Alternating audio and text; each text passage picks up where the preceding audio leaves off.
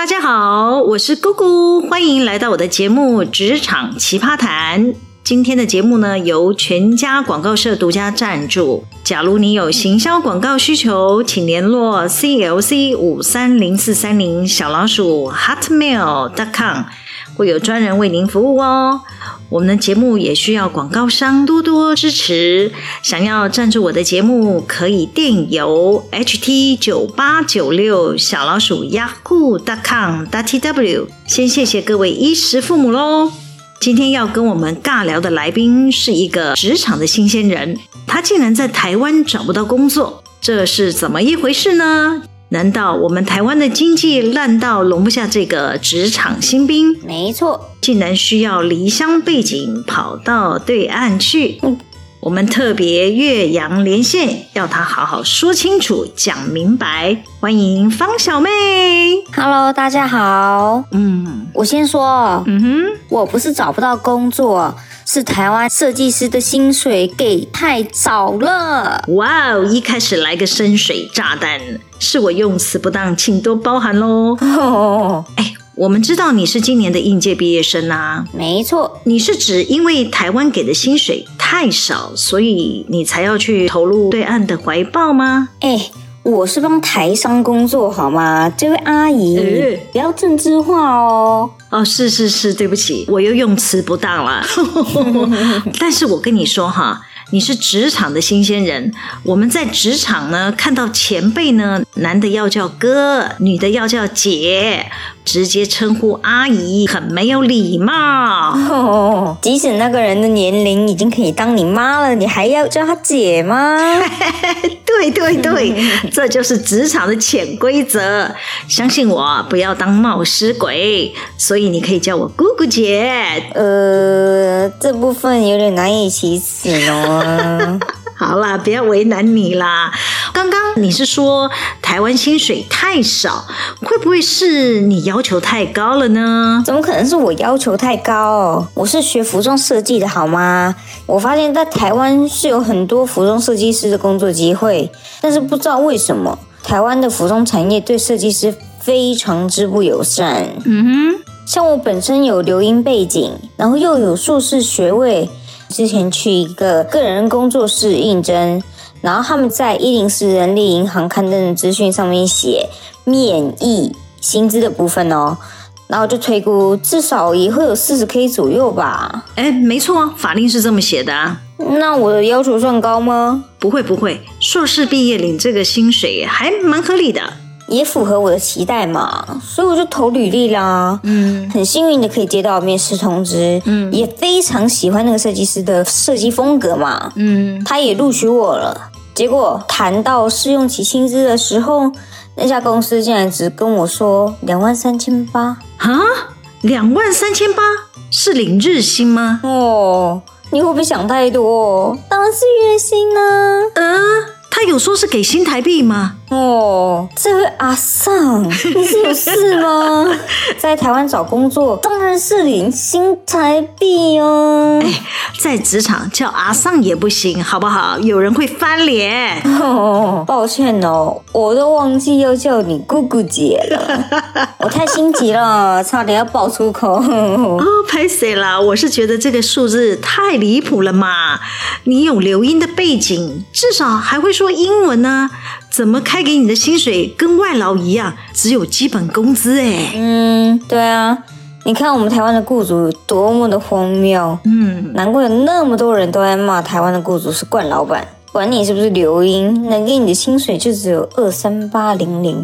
如果真的只能月领二三八零零啊，那你可能连阿劳都不如哦。哇嘞！怎么说？请外劳的老板呢，还要供三餐，还要供宿舍，这些他应该都没有办法给你吧？嗯，怎么可能有？连交通都要自理嘞。嗯，光房租跟餐费你就输给阿劳啦，是不是？只有这点薪水是要逼死谁？哎，台湾职场低薪的问题呢，已经变成了社会问题了。没错。但是我知道政府也在想办法提高年轻人的薪资。嗯，据我知道，政府好像有强迫一些上市柜的公司啊，要公布平均年薪。可以给那些只付低薪的企业惯老板呐、一点点压力。如果他们员工啊，因为这个低薪都迟迟不想干的时候呢，就会自动把薪水抬高起来。嗯，是这样吗？我在台湾的朋友都没有什么感觉，薪水还是很低啊。而他们可以跳槽啊，哪有那么容易？我告诉你，像我一个住在台北的朋友啦，嗯，他本身也是学服装设计的哦，大学毕业也只有领二十七 K，诶，真的很少。哎呦，住台北只领二十七 K，那怎么活啊？嗯，你刚刚讲的那个只愿意给二三八零零的雇主啊，应该可以去检举他。哼哼哼，算了吧。其实我找过很多家服装纺织公司，他们有的还要求经验要三到五年，开出来的薪资却连三万台币都不到哎。嗯这还是在台北哦，你还要算租屋费、吃饭费、交通费，嗯，平常都不够用了，根本没办法存钱呐、啊。嗯，这就是为什么我对台湾就业环境感到失望的原因。嗯，所以跨海至中国喽。唉，所以我说，我们台湾真的没有办法给这个年轻人一个很好的就业机会哈。嗯，好吧，那告诉我们，你到中国工作，我们台湾人去那里还有优势吗？其他产业我不确定啦，但是以服装产业来说，又是台资企业。对我而言，我领的是人民币，嗯，换算台币之后，至少比我在台湾还要再多一倍以上啊！哦，这样算起来有超过六万吗？真有这么多吗？嗯，差不多。而且你想想看哦。台商企业啊，还会提供食宿、机票，我相对而言可以支配的所得就比在台湾工作多出很多倍啦。哇，那你可以好好的存钱喽。嗯哼哼哼哼哼，你知道的，自己开始赚钱后啊，就会想要好好的犒赏自己哦。加上在这边的物价又很便宜，嗯，我来的头几个月啦，基本上都是月光族。哈哈。赚那么多钱，竟然乱花，你妈应该不太开心吧？嗯哼哼哼哼，有啦，妈妈有叫我买储蓄基金啦。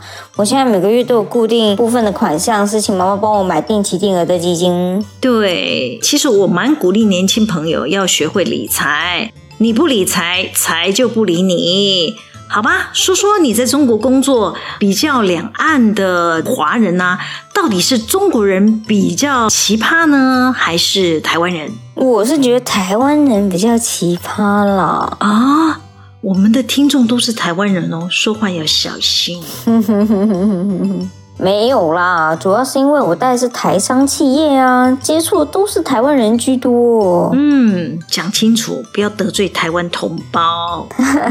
那我更正一下我的说辞，在中国工作的台湾人是比较奇葩。嗯，像我同部门的资深前辈是个女生，嗯，她至少在中国工作了十年以上，嗯，她每天上班的时间都在跟别人吵架，诶，然后她也不太愿意指导新人。那你过去不就很可怜？嗯哼，你误会了，这个新人不是我，是我的主管。啊，他们都比我还菜。主管比你菜？呃，请问你是去哪一家公司啊？嗯，这不好说，因为正常来讲，应该是主管要来指导我，或是资深前辈要来带我。结果一到这里之后，那个情绪非常有障碍的资深前辈，每天都在跟其他部门的人 fighting。他完全没有办法跟别人好好的沟通，嗯，所以难怪老板不愿意升他起来当主管啊。哦，那你这样过去不是很辛苦？你怎么做事呢？嗯，就自己摸索啊，有问题就请教别的部门的人，尽量不要问他喽。嗯，我还怕他火山爆发嘞。然后呢，来了第一个新任主管是个男的，嗯，比我还要晚报到两个月。哎，等等等等等等。怎么会有第一个新主管？难不成后面还有第二个、第三个？没错，告诉你，第一个主管哈，他对公司的流程不熟，嗯，对电脑也不熟，就是那种比较传统式的那种设计师，完全没办法进入状况，因为这个公司毕竟还是蛮多东西要跑系统的，嗯，然后加上我们那个很 crazy 的资深前辈都不理他，也不喜欢跟他报告汇报状况，完全当他就是一个隐形人哦。他是台湾人吗？啊，不玩了诶啊，那他后来怎样了？啊，他就没办法让老板满意啊，上个月试用期满了就被 fire 掉了。哇！只是我觉得他还蛮奇葩的点啊，就是第一次遇到有人会当着我的面跟我说。他是我的贵人，要好好把握机会跟他求教。结果 他就走了，这样。哦，反正后来呢，无缝接轨又来了第二个女主管。嗯，也是不会用绘图软体，只会用手绘。诶，这样听起来两个主管的能力好像差不多哈。嗯，但是这个女生比较会搞定上面的老板呢。哦，凡是所有疑难杂症，他都知道怎么样去面对，才会讨老板开心。嗯，但是他没办法搞定那个同部门的资深前辈啦。两个人哈不讲话，不沟通，一沟通就吵架，弄到新主管什么事都要来叫我做。嗯，我是菜鸟呢，我还没满一年呢。夹在两个人中间，心超累。这样听起来，你们的 team 都是女生哦？你你就知道女生有多难搞了。嗯，我的听众都是女生哦，得罪女生了。排除职场人际关系，这个工作形态还算 OK，算是我蛮喜欢的。毕竟挑战的机会还是蛮多的。所以，如果没有什么其他的计划的话，我还是蛮愿意继续待下去的。哦，是哦，所以你还要继续留在中国工作就是喽。嗯，好啦，职场本来就是一个社会的缩影嘛，你也不可能讨好每一个人啊。反正就是把自己的任务做好做满。当你的老板呢来追踪你的任务的时候呢，你的进度呢是交代的过去，你也没出什么乱子，基本上呢就算是对得起自己领这份薪水了。嗯，我认同你说的。好，谢谢方小妹今天抽空呢来跟我们连线，接受我们的访问，也让我们知道呢目前职场新鲜人在中国工作的待遇状况。可以提供给我们有需要的听众来做一个参考。谢谢你来玩，谢谢姑姑姐。好，喜欢我们今天的节目吗？我们每周日呢都会更新上传影音内容。如果你喜欢我们今天的主题，可以帮我们留言、按赞、分享、加订阅哦。谢谢您的收听，我们请方小妹一起跟我们的听众说再见，拜拜。拜拜。